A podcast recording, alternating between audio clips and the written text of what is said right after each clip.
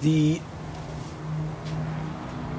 the parsha, Parshas Ve'era, and Parshas Bo. When we look at the parsha, what should we see in it? We see the decimation of the Egyptians. So it's uh, told over that uh, somebody was once near the Chafetz Chaim when he was doing Shnayim Mikra Ve'echatargum, he was reviewing the Parsha.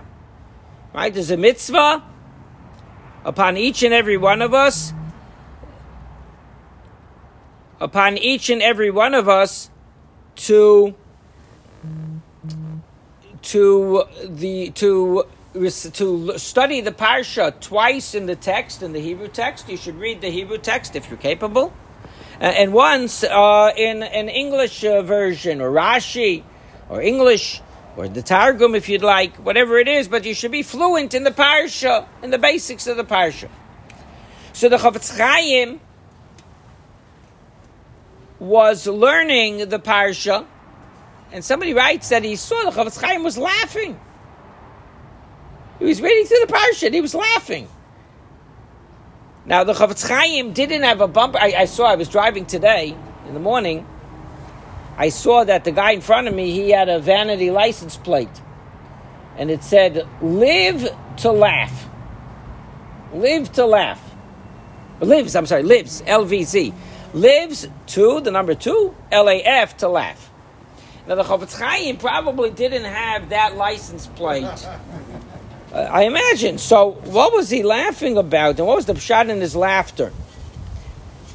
Because one understands that someone is saying there's the Chafetz Chaim. Everything that he's doing has to be in consonance with the Torah.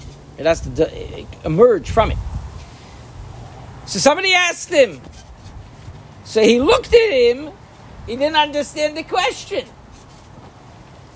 So the person looked at the Chafetz Chaim, and he didn't understand the answer that the Chafetz Chaim was telling him. I look at him, and they didn't understand it. So the Chafetz Chaim say, he didn't chap. So Chafetz Chaim 10, it's a pasuk. You didn't read the pasuk? What does the pasuk say?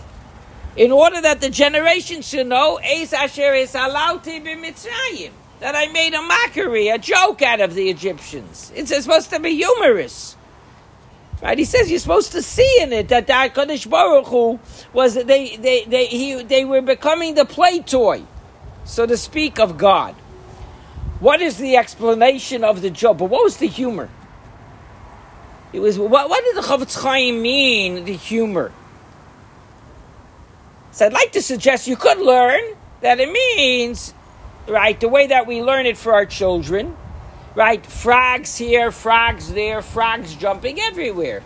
That basically the frogs are all over the place, and you imagine the frogs what it looked like, and that would be a valid, and that is how I explained it to the kids which is true, the facts are true, but meaning, right, you should picture HaKadosh Baruch Hu is sending down the punishment for their harsh treatment and continued treatment of the Jewish people.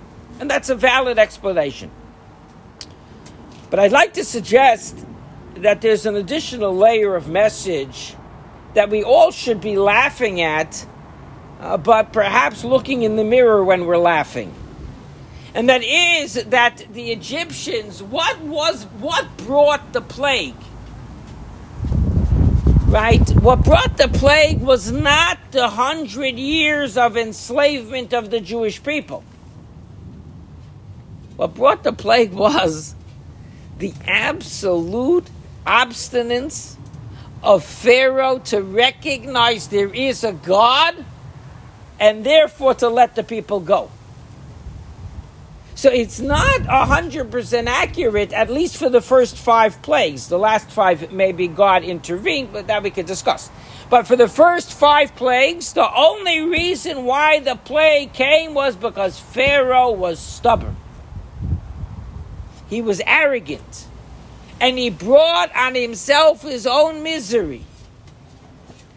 So I thought to myself, maybe the Chafetz Chaim was also a little bit laughing at the abstinence of humanity. I mean, very often it's our own stubbornness, right, that brings us to our problems. You know, I know you are all very highly spiritual people, right? And uh, I like to work on my character trait, but there's sometimes, right? There's no women here, so we can talk freely, right? Sometimes I get exasperated. And sometimes I know that I shouldn't say something. And sometimes, even though I know that I shouldn't say something, and I know that it's going to cost me more when I say something, and I'm still, I still say something. And later I wonder, why was I, I did it, I know that it was going to cost me more, and I'm still obstinate. That's, that's paroi. That's Parry. You know you're going to get. At what point did Parry not realize that he's going to get creamed? I mean, come on. He understood Moshe had a better team. Right? Right now, he had a better team. Right, he understood it was not his hour. It was Pharaoh. It was just not going. Right? There was no doubt. The people told him. If you look, his advisors told him at a certain point when it shifts. They told we're to get killed. Right? We're to get creamed here. And not only to tell you how the stupidity extends not only to Pari, a person can have cognitive dissonance, dissonance of stupidity was by the plague of Barad. I can't for the life of me understand why did anybody care? Why did any animals die in the plague of Barad or Dever. If I remember the pasuk, I don't have a in front of me. Look what the pasuk says. I think by Dever it says it as well. I think I'm right. It says the Asher Basadeh. I, think so. I think it says by, by the by the plague of the of the death of the animals. I hope I'm right. You look at the text. I think it says Asher Basadeh that were in the field. So Rashi says only if you left it in the field. If you brought it inside, it wouldn't die. Hayare I think that's the text. Hayare Hashem, those that feared God brought in the animals.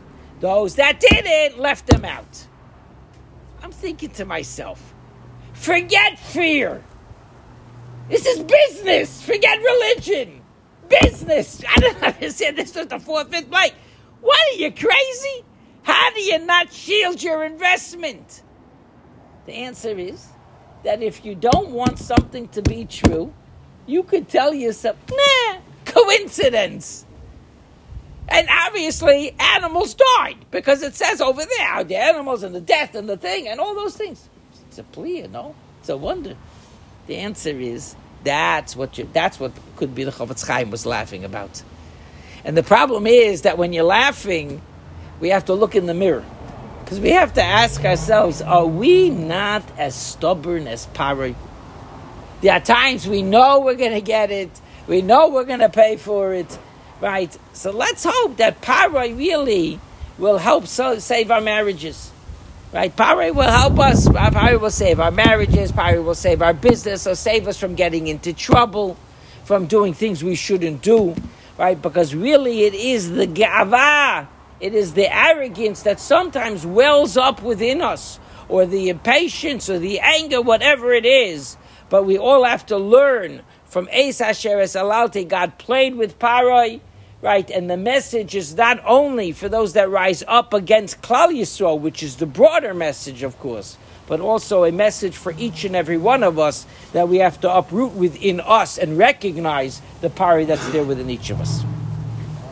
רבי חנינא בדקה רוצה הקדוש ברוך הוא לזקס את הסול לפי לפי ככיר ולהם חייב המצווה שנאמר, אדינוי חופץ